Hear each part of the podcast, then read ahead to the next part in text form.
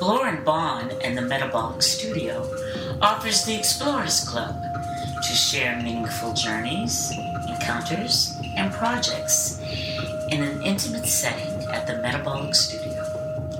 Session 30, October 6, 2016, features a presentation on Watershed by Lorcan O'Herlihy Architects. Let's tune in,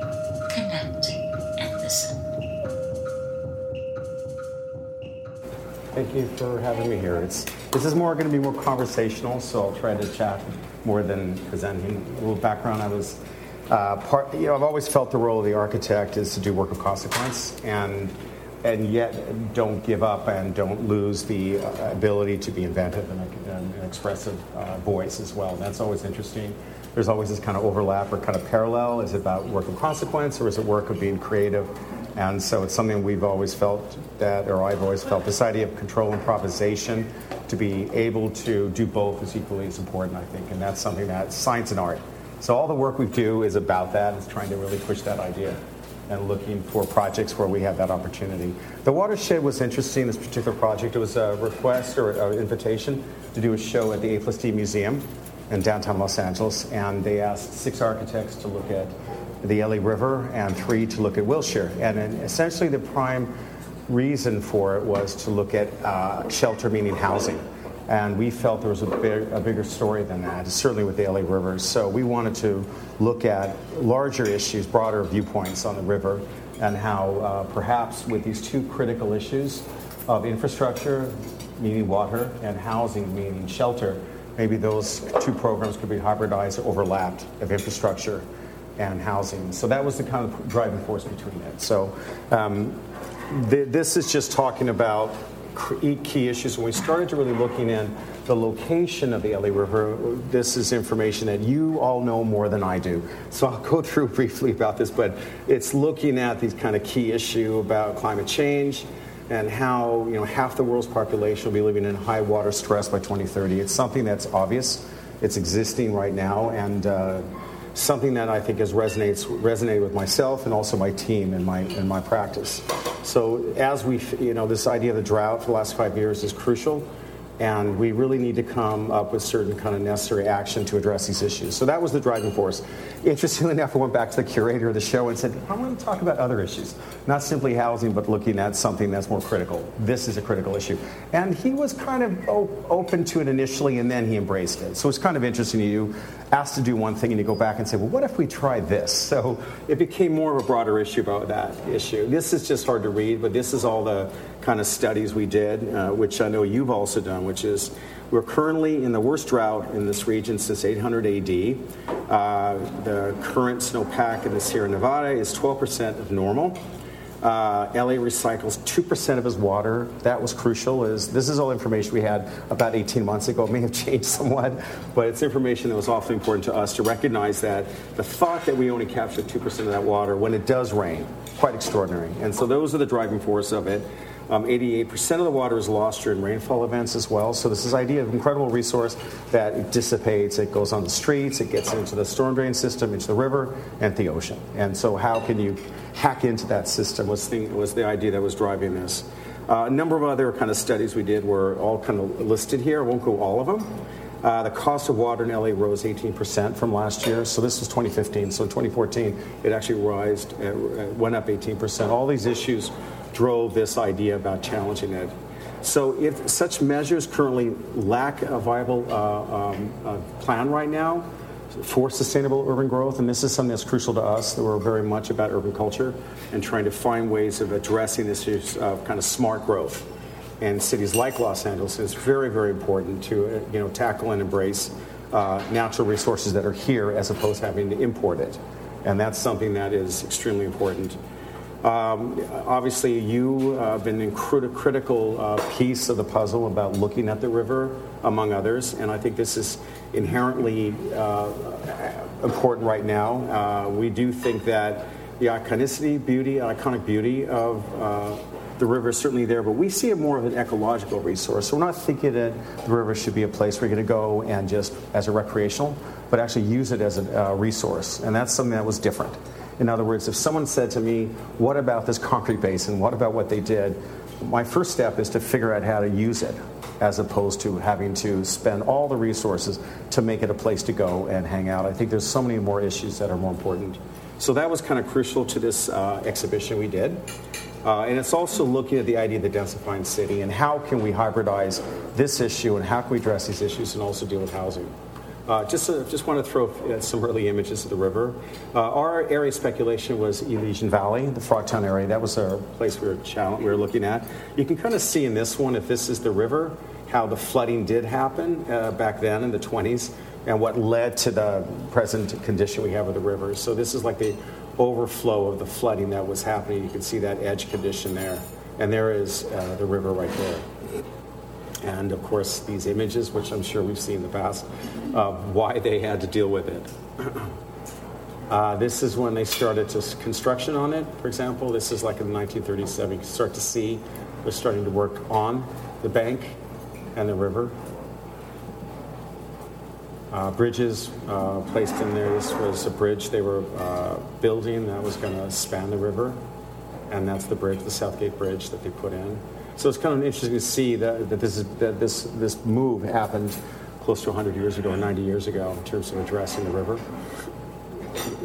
Watershed examines the relationship between urbanization and water use to develop new models of densification and looking at these issues of ecological and infrastructural patterns. I like the idea of infrastructural playing a role here. There's always a way that the zoning in LA is separate. You have zoning commercial, industrial, residential, and it's separate. There's no pure. There's not kind of uh, there's no kind of uh, melding or weaving of the two. So this was an argument that you can do that. What if you take an infrastructure component and overlap it with housing? Both key issues, both in demand. So that was the thing that was driving it. So, by opportunistically occupying public and private land remnants and capitalizing on the redundancies created by an outdated land use infrastructural network, we think that there is a new model for urban regeneration. And that is the area of speculation. So, that's looking at Elysian Valley, there's the river. So, we're really studying this area uh, as a um, area to speculate. So, this drawing here, image shows the layering of infrastructural systems uh, and you can see creating residual underutilized land. So this is the area, and this was part of the whole exhibition a couple years ago at the A Museum, where you start to see these very interesting areas next to the river uh, that you can start to reutilize. Because right now, that area is not really utilized. It's something that is considered you're turning your back to the river. It's always been an area that became obsolete and lack and not really used in an ideal way. So that was something that was intriguing to us as to how to use these residual kind of interstitial spaces and underutilized land and look at ways in which you could kind of start to approach it. These drawings just show about could you infill, could you come up with a strategy for an infill approach to density in the Elysian Valley? So that represents a condition right now, and this is potentially the density as it gets darker that represents more density, but it's stitched in both a bottom-up strategy and also larger multiple scale and density through multiple scales as well. Uh, so in, the, in these traditionally overlooked residual spaces, uh, we designed a system of interventions of multiple scales, and it's combining living, public space, and water-based infrastructure. And it's uh, developed into a new hybrid patchwork, and the idea is that can we capture, recycle, purify, loop, and reconnect ground in stormwater back to the water table and LA River. Uh, this is just showing uh, one scenario that we're speculating on, if that's an existing condition of the Frogtown area where these are all houses. And this is the proposed interventions for hybridized uh, uh, density, and there would be your new scenario. And this goes into and overlaps and challenges the conventions where your backyard is yours. You're not allowed to bring somehow structures like accessory structures or uh, for that matter, development in your backyard. It's something that's being challenged by the city all the time. Uh, we think that this is definitely an opportunity to take that condition and end up with this scenario and that way, this becomes great opportunities to not only build additional housing, but create uh, infrastructure or framework for capturing water as well. So there's like a large drawing we're showing. It's kind of a little bit hard to see on this, on this plan, but this is the reservoir right here. So that these are multiple ways we're looking at tackling the whole area. I have larger zoom ins on these as well. So, very different scales. This is the river, of course, this is a bridge idea. This is infill uh, addition, uh, additional accessory structures to existing houses. This is the reservoir, creating a way of cooling down the reservoir and creating a structure above it, which they kind of did recently where they threw all the black balls and it really did work. So the idea, can you again use the resources of housing because this is a way you can, in a way, amplify the concept where you can get developers in the mix and say, okay, I will build your housing, but how do you create housing which also accomplishes a secondary approach? So it's actually performative housing, performative structure. And that's something we felt was awfully important because we deal with it every day. We get calls for people wanting to build housing because there's a return. They're going to get money. So, how do you engage them and say, okay, is there a way to create an incentive strategy where they can provide uh, uh, ways to capture water in addition to build their structures. Uh, that's like a little zoom in. So there's like the uh, the smaller bottom up strategy where individual people would build structures just to capture uh, water. And again, I have some blow ups of these. There's another zoom in. So you start to see the, the interesting thing about when you deal with uh, an architecture that's performative, you change the nature of the, the space and you change the nature of how it engages the city. So you can see formally how interesting it would be to create these structures that are stitched in these buildings and the way that those two houses might gut if one was able to restructure the zoning and allow that the space in between those became not only additional housing but also a structure to be able to purify capture purify water and reuse. Uh, this is like a way of looking at both the residential and commercial neighborhoods the water sharing plan so one can uh, argue the case that these are being built in terms of new structures, but they're tied into and providing water as you capture water to the existing houses here. So you can imagine it's a hybrid between public private dynamic where can you really create this solution? Recreate commercial or public buildings or components that actually will be designed to capture water, and then you start to distribute it.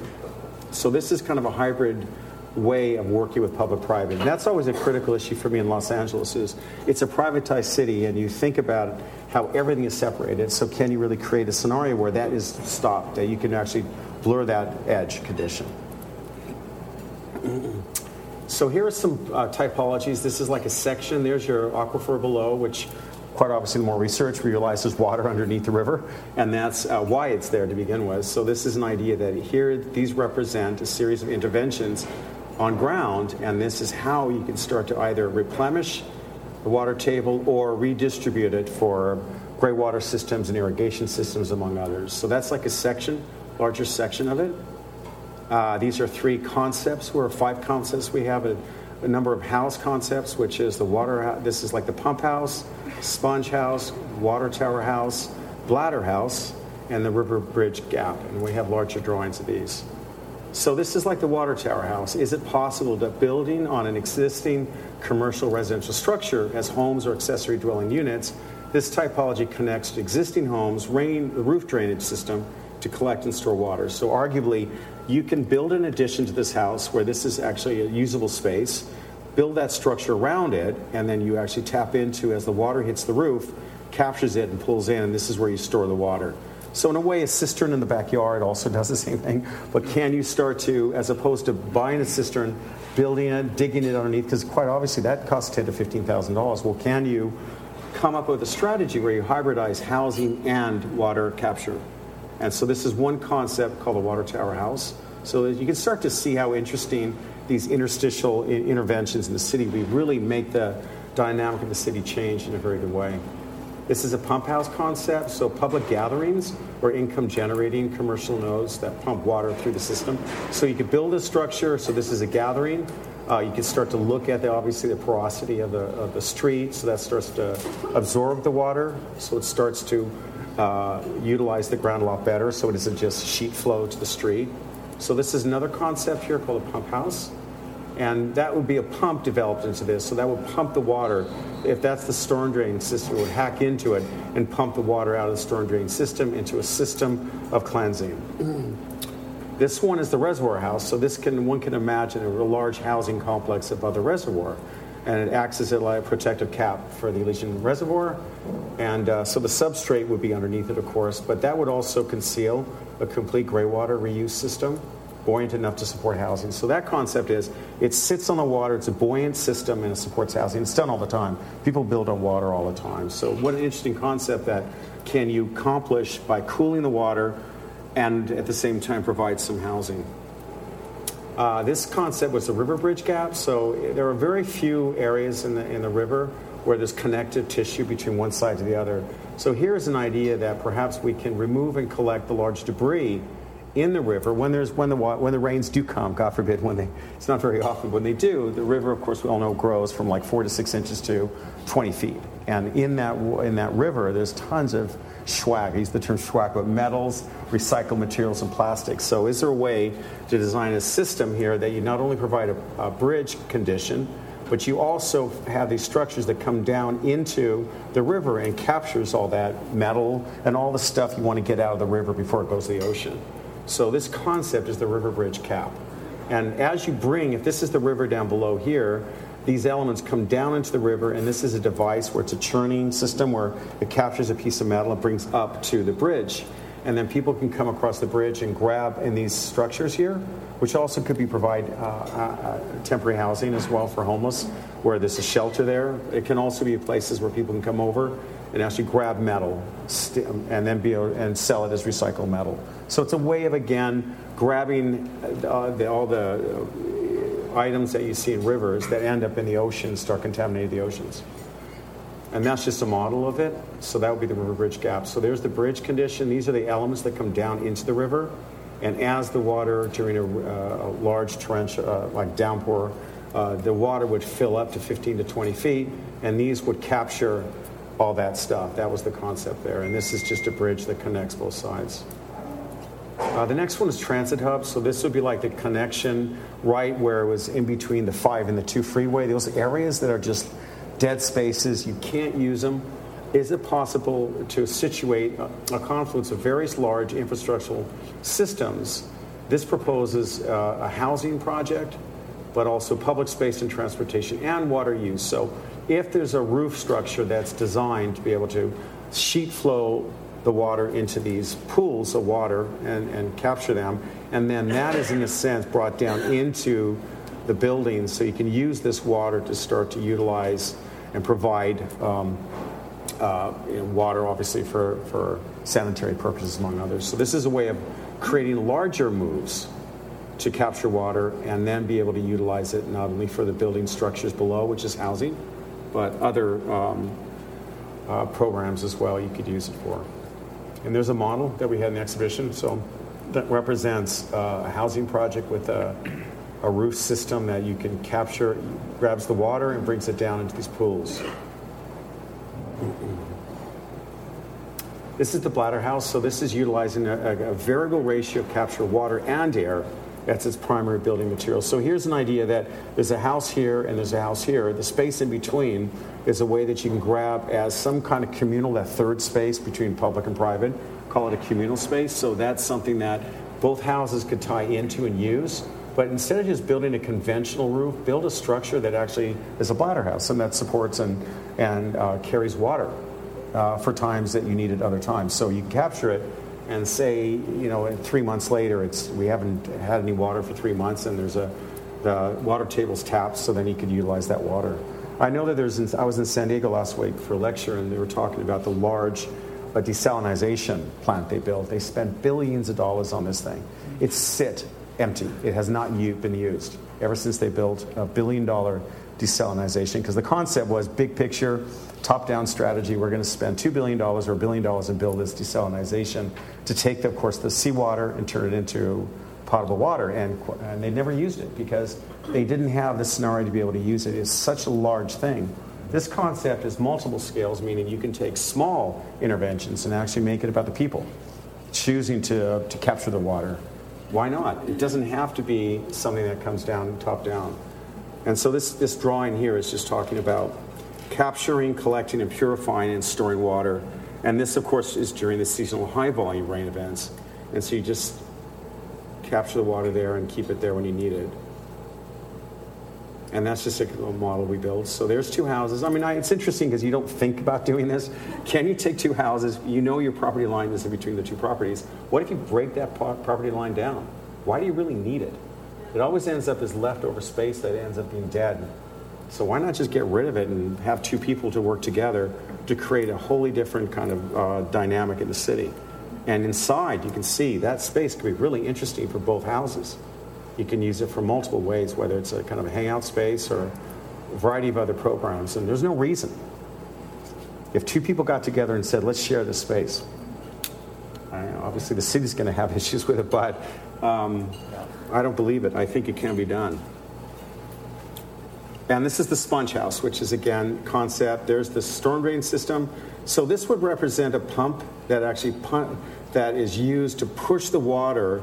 This this roof is called a sponge house because you think about it. There's ways that if you can capture water, if it's more kind of porous, when it does rain, it captures the water. And there is actually a, a type of material you can use where it does grab that water and captures it and through through gravity you can actually collect it. And it purifies it as well. There's a material you can get. And i have a little example of it later on. So there is a way that your roof could become more performative. It actually doesn't just water doesn't hit the roof and sheet flow it off or go into a drain and into the storm drain. You can just hack into it and then actually collect it right here. So this is a concept that we're developing right now. So is there a way to make that work so this is twofold. Either on a rainy day, it captures the water, or if there isn't a rainy day, and we haven't for like four to six months, then the storm drain systems here, there's a way to pull water out of that and bring it through a kind of purification system.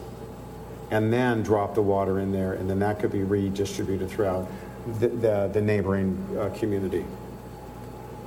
And that was just different models we built in the exhibition. So those are for the concepts. That was one of the larger drawings.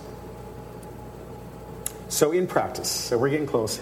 so in the bladder house idea, this is what's going on in different places in the world, Nepal among others. So they're actually getting water and they're putting them in plastic bags and through ultraviolet rays is cleansing the water. It's done all the time. They need it. They're desperate. So this is a global issue. And it's something that in Los Angeles, there's a way that we could ultimately push these ideas and have the, and we have the resources to really refine this system so it could be applied everywhere globally. So this is that water will be drinkable water, and when it went in there, it was not. So simply by through ultraviolet rays being hung on that wall, it actually becomes drinkable water. Um, that's kind of what the concept is in a number of our projects. Like the bladder house, it's exposed to ultraviolet rays, so as it's being stored, it's being purified. And the concept is it does work, it's been proven here. This is all water. This, this particular example, it came out of water that was not drinkable that became drinkable water through ultraviolet rays. And that's a precedent that exists right now as a technology. So how can you take that idea, expand upon it, and, and start to tackle it at different scales? And this is just a concept. This is supposed to move. Let's see if it works. There it goes. There you go. Thank God it worked. So that is an idea that if the water is up there, the ultraviolet rays will actually cleanse the water. So water is then pumped through the plastic cells and then the method to, that happens is the uh, pushes the water down. Here it goes, and then you can imagine through a system of piping, and we have a detail later on. It comes in, and then you start to fill it up, and it goes to different um, uh, areas that are needed. It so that's how the whole building could become this uh, way of collecting the water. We didn't know if this was going to work, so we're really happy it worked. So a few few anxious moments early on. And this is kind of how we've been developing this concept. So this represents an idea of um, if this is the exterior and this is the interior, so you can have a, um, a PET plastic device, which is this, which holds the water. Then you have an ETFE film, which is on the bottom level.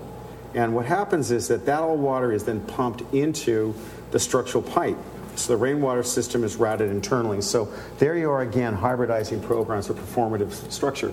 It's structured to support it, but it also provides a resource to get the water through the pipe. So it's a way, again, this overall idea of hybridizing structures, make it performative. So this is a concept that we're developing right now.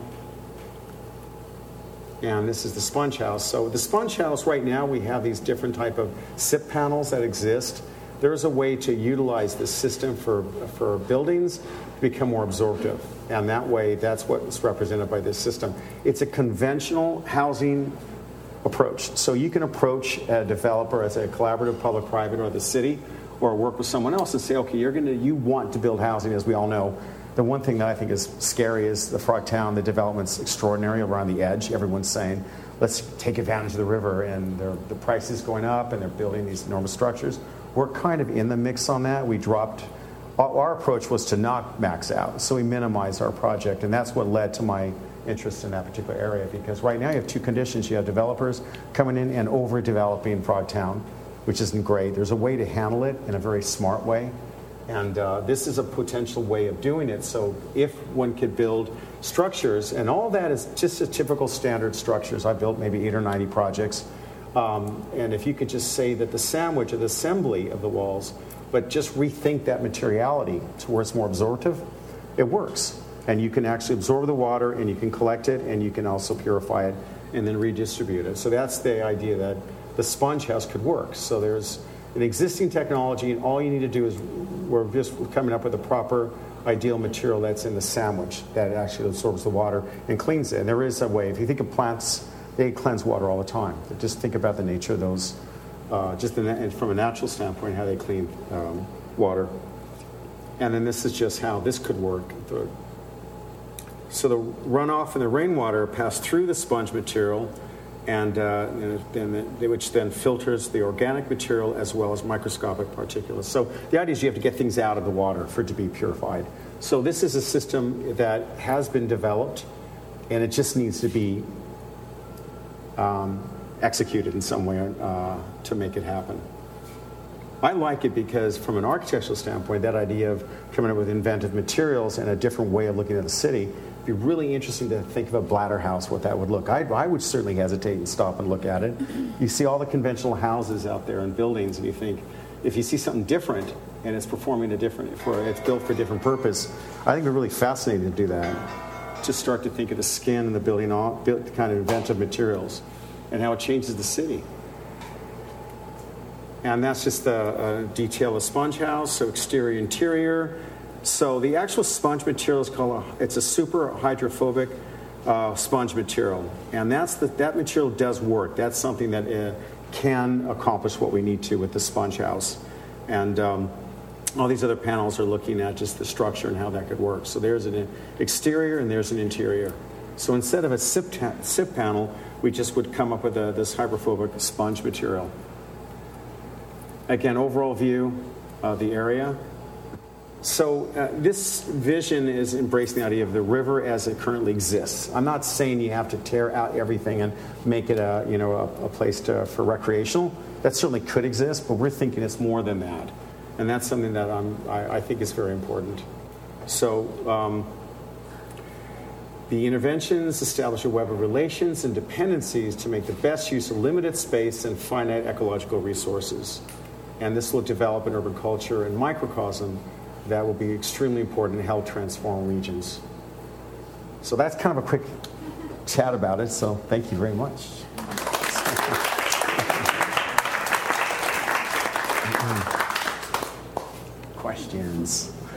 How the hell are we going to make this happen? yes. Your structures, do they also absorb the dew? Uh, that, they have to cleanse that. That's part of the cleaning process. So yes, there is the sponge component of it is looking at all the aspects of that. The dew is great. I mean, when you think about it in the mornings, it's damp. All that absorbs into it. So it's a very porous. It's called sponge. Take a sponge, and when you think about dew, we come into your car in the morning and it's got it's, it's wet on the outside, and then it just disappears. But if you create a material like a sponge, it absorbs the water. So that's a very critical issue. You're absolutely right. So the idea is to every opportunity, whether it's a rainy season or non-season, whenever you can grab water. But it's a very good point, yes. So the sponge concept is that. And I've always held the position that all the cars you see out there in the morning when it's been a damp night, you just go and you're kind of wiping it out. Well, why not grab all that? You can't really do it with a sponge. It absorbs into it, so you don't really kind of, you don't have to get rid of it. So. I live by the water, and I have a problem constantly with mold mm-hmm. and mildew. Um, and I'm wondering, with a sponge roof, how do you prevent the mold spores and the mildew from accumulating? It's that hybro, uh, it's the, the system right here, which is the research, sorry, the research that we did on it, which was uh, this particular, let me just find this section here. See right here, this is called um, the super hydrophobic sponge material. And what it does is it cleanses out all those aspects that cause mold, yeah. That's the crucial thing. There's no question about it. But this is a system that's used for that. And uh, we continue to research that, but that was part of the reason for that particular product. I think there's also, um, I mentioned here about it filters organic matter as well as microsco- microscopic particulars, referring to things that you have to get rid of. And so that's what this product does. So where I'm saying microscopic particulates, that's the part of the issue that causes water to causes mold. But I agree with you, mold is not great. So. Right now as something you can purchase. Um, it is. There's a little exploration. There, it, it's it's something that certain companies are researching right now. I don't think it's available right now, but I think it's going to be very shortly. And it's something that we are convinced it has to happen just for the exact comments you made. Sponge like, so it's absorption and also mold is crucial as well. How do you get rid out of get rid of the things that are make that water not potable or drinkable? So the idea is how can you find this com- product that gets rid of it? And that's what essentially what the UV ray uh, UV rays do as well. They clean it. So that's another way of doing it. So the waters in the bladder house, UV rays work because all those waters have those particulates, and then you just have to get rid of them. But all, yeah, there it will be. Just checking with us in six months or four months. We'll have that info. using something like that in New Orleans right now. Yeah. Um, on the sidewalks mm. uh, where the bayou kind of overflows, because. I, I was visiting there, and they lay down sidewalks that are made out of something that mm. holds water and then lets it run in gutters underneath the mm. sidewalk so I think there is some kind yeah. of sidewalk material that they're using. Yeah, there are some. Yeah, absolutely. There's also natural. There are certain conditions or scenarios right now within certain edge conditions between seawater and rivers. There are actually walls that are built out of rocks that have within the, compo- the composite of the rocks causes as a way of cleansing and filtering through. Think of a filtration system, and it does exist right now. There are multiple conditions and scenarios on edges of uh, water, seawater, and land where it does it naturally. And it's something that we think that already exists, as you say. They're being handled, they've been done, it's just not common knowledge. So all these things are there. I think part of the reason I miss water, I was born in Dublin, Ireland, and it was a wonderful climate. It rained all the time. And I've lived in Los Angeles for, you know, since I was like 17, 18 years old, and I miss it. I mean, I must say, I love Ireland, but I love LA in many ways too, but it's I do miss the climate. I think this is something that's challenging for me personally. So it really is, and it's not getting better. So I'm, I'm being selfish. I think it'd be really nicer to have a place where you had resources of water as opposed to what we're living with right now. So cool. Oh, yes. I miss the rain too. oh right. yes. um, what do you think it's going to take for permits to change and people to share their boundary Boy, lines? That's the, that's the loaded question. There is so much bureaucracy in this city. I have probably built 45, 50, probably not more in the city. It always amazes me how they find another reason to deny. it's just this constant battle between, I think, as architects and artists, you, I do think you have to tackle the challenges. I mean, as much as we're trying to create opportunities, there are organizations that don't like that, and you just have to somehow fight the good battle. It is something that is challenging. I think Garcetti, who I know very slightly, uh, we did a pocket park in a project in West Hollywood. It was a, a red and orange building housing project, and we pitched the idea to the city of West Hollywood, which is a very progressive city, uh, pitched an idea of a pocket park uh, on private land. And we did it for two reasons. I didn't show it tonight, but it's on my website. The city wanted uh, my client, uh, who actually had a master's degree in architecture, but he was a developer, wanted our client to keep the house that was on the site, and he needed typical issues, money. Uh, he needed to pull. He needed to be able to build 11 units on the property. So to put 11 units, you had to provide underground parking, which meant the existing house that's there uh, you couldn't underpin that house and keep it and build the parking underneath to get his 11 units, and there was enough room. So we went and said, okay, how can we go back to the city and say, look, we can't keep the house, number one, it's not architecturally significant, and a, a variety of other reasons. It was during the opposition development at one point in West Hollywood, which continues. And so we pitched the idea what if we provided a pocket park for the community on the land? And that way you could get rid of the house, create a park, put the parking underneath it. And that park is a co- community uh, park where people from dawn to dusk can use it. And the city said, let's do it. Now, here led all the issues. How do you put a public park on private land? Who's responsible? The owners of the building own the land. The city runs the park. So the idea was, what if someone breaks their leg or something else terrible happens? Who's responsible? So we had to work with the city to come up with a different framework to make that work. I do believe in cities like West Hollywood is a microcosm of what could happen because it's a smaller city and they could work together to make these things happen. The city of LA is enormous and you need to find very strong leaders to be able to push that idea. I think our city you know, there's multiple good and bad things of what he's up to. Uh, the idea of his desire to put 50 pocket parks throughout the city is a good idea. So we know him through that process because that project we did is a catalyst, just kind of like a prototype. So um, I, it's, it's hard. It really is. They have to re- redefine, rede- redefine zoning. Zoning is antiquated in this city. Everything that runs the city is, is literally established 50, 60 years ago.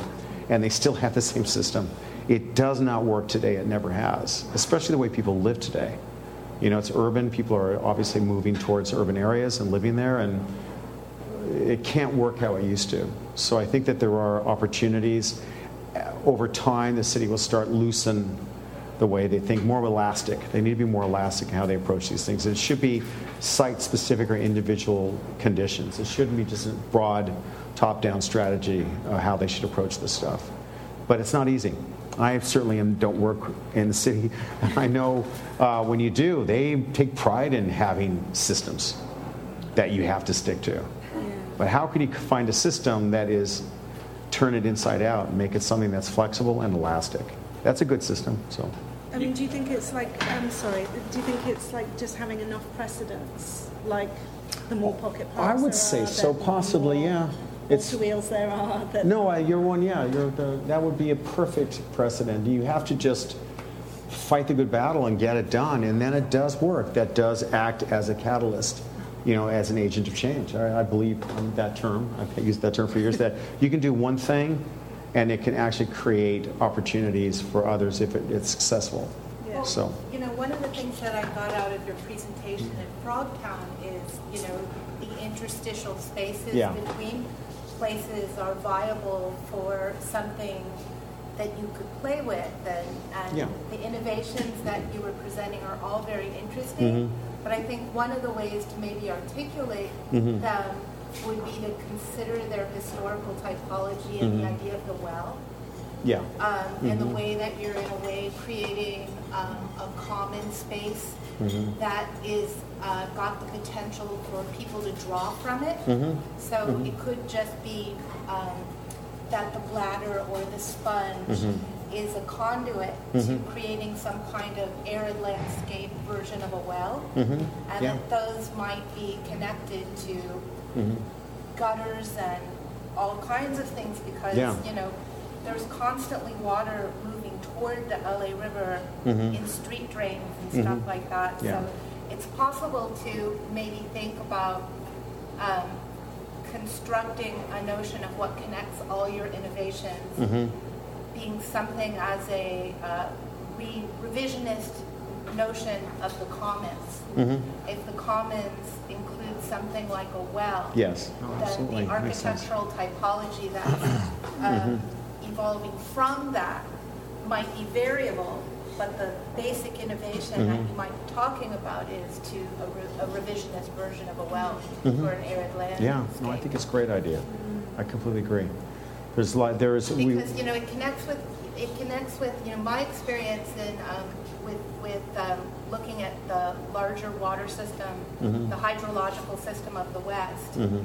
is that um, wells um, to, in order to get a permit to do a well, you have to firstly own land, Mhm. and you have to own a specific amount of land, which um, pretty much rules out everybody Mm. especially in areas where the big water pipes for the LA River are going by. Mm. Um, like, the real question would be whether people could incorporate the areas they live in Mhm.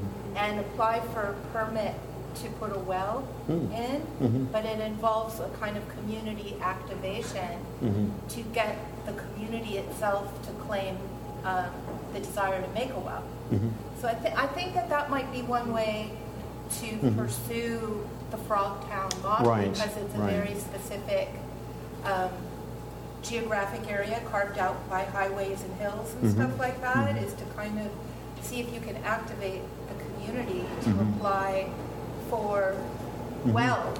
Yeah, And then from that's that, define the architecture around that. But the basic idea Yeah. would not be the formal look Mm-hmm. of the well. It would be the concept of collecting um, a shared resource for Mm-hmm. a unit. Yeah, I think it's great. It's, as you say, it becomes a singular move, and it's something that is built into it as a concept that everyone understands. Yeah. It's also possible the idea. Well, we have certain diagrams of grabbing water off roofs and put it into, for want of a better word, a well, and then that's replenished and that's redistributed among the community. But I like the idea of what you're saying. It'd be all you need is one move, and that garners interest, and then that could fold into other things. And there's maybe ways this well could be replenished Yeah. by looking at other moves. Gutters. Yeah, gutters. I mean, So- there's, you know, and, and it seems to me that, you know, we have a map in there that we can show you, but um, we, we went ahead and mapped all of the gutters that run into the Arroyo Seco and the Elysian Valley, because that's actually the water source for bending the river. And to start to think about uh, how to activate consciousness around that uh, around the dam we're going to be putting in the in the river by thinking about the sources of it coming from those gutters, and um, it just brought up a lot of, of, of emotional um, res- resistance because wastewater is still a kind of taboo um, subject for people. So the the idea of reclaiming the well and making it aesthetically um, active and to make it a community resource again really kind of connects to this whole idea that you're talking about, I think, of infrastructure being a kind of uh, concept around urbanism that could um, really reactivate the role of architecture i- in and around the LA River without really transforming the um, storm drain aspect of the LA River. I don't know if that makes sense. No, it does. We looked at gutters. We, the reason the sponge house was uh, the amount of water that hits roofs and walls that don't go in gutters and then hit the street flow to sheet flow to the drains into the ocean was enormous. I mean, it's amazing. There's like, oh, like 85% of it, like 10, 15%. And you can see, you're absolutely right. There's a lot in the gutters. The amount that doesn't get into the gutter is extraordinary too. And so the concept is how do we build upon that idea and have gutters, but then how do you absorption like uh, idea? And again, these are ideas that are we just literally started about 18 months ago. We do think that there's future possibilities in it. The notion that your building can be absorptive absorption and you can use it also to purify water, just as the idea of that hybrid program is interesting. The, well, the well's really nice though. Mm-hmm. It, it seems like that, you know, the idea of two houses sharing a bladder Mm-hmm. could be extended. Why stop at two? What Mm. Yeah. if what if the idea of, you know, uh, I mean, I've been researching a little bit the history of land and water. Keep chatting. I'll bring us some images as you're chatting. So the history of land and water rights Uh-huh. and um, the whole idea of the commons really comes from um, the feudal system Mm-hmm. and the idea that if the if the city is a version of a landlord feudal time, Mm. Yes. then what do we as taxpayers, as serfs Mm. yeah. of the city get for our buy-in? right. to the city. And it's even an arid landscape, Hmm. one could argue that every roof and every gutter in every neighborhood should bounce and deflect water to the commons. Hmm. That means to anybody that is living in that Mm-hmm. area or who deems that area to be their home, Hmm. whether they're homeless, landowners, or So to kind of go from the typology of two houses sharing one bladder to being that actually Yeah. hundred percent. You could imagine, like that's the bladder house there. Imagine that, as you're saying, that's a commons for four or five houses, Yeah. or ten or Why twenty. stop at two? And then all the water goes to there. Yeah, it certainly could work. Absolutely, I agree. I have a question. Maybe I'm missing a connection, but why is it why is it better to individually collect rather than sending it all to the river and pulling out as It's a dual system. It's a the river. The river. We looked at ideas of damming it and uh, other other kind of scenarios like that. We were trying to avoid. We were trying to grab the water before it got to the river. Maybe that was our so concept. much on the way Well, it means that individually, whether it's three to five houses got together there, they don't have to uh, so how have to go into the river and then redirect back, but they can have it right there, like a cistern. Right I've, I've always been convinced that when you look at houses, they have a big, uh, like a drum in their backyard. They like the fact that that's their move, that's theirs, and they're grabbing it. And there's some kind of accountability for that. So the idea is, is that multiple scales, multiple bottom-up strategies where two people or two houses or four, six or eight houses get together to accomplish it. So there's something much more tangible, uh, we thought, in that concept. When it does get into the river, the idea is hacking into it before it got to the river. That was some of the concept. Because once in the river, then you could also start to address issues. But you're absolutely right. There's there's ways that you can redirect it, which I know you guys are looking at, about having to switch it and hack it like you are with your wonderful project, bringing the water up and then uh, redistribute and create this beautiful river that you're Well, bringing we're water trying from. both. Yeah. I mean, from mapping, from mapping the gutters Yeah. and looking at schools and churches and common spaces Mm-hmm. that will, you know, both, we have, there's enough water to actually, you know, do quite a bit Mm-hmm. Yeah. with wastewater, but it does, I think it, it does take a fundamental reconstruction of the commons. Yeah. That's, that's what I, Interesting. that, that's where I think the Yeah. next step is, is, Nice. a- is how do we move from, um, a uh, commodification of our water supply with one distributor being the LADWP Mm-hmm. to a revigoration of the commons, which has to do with, uh, you know, a resource culled by everybody who. Nice. lives there and shared by all living things, not just people. hmm That's great. Um, that makes sense. So I That's think great that's where the, that's where I personally think where the future is. Nice. I, I completely concur.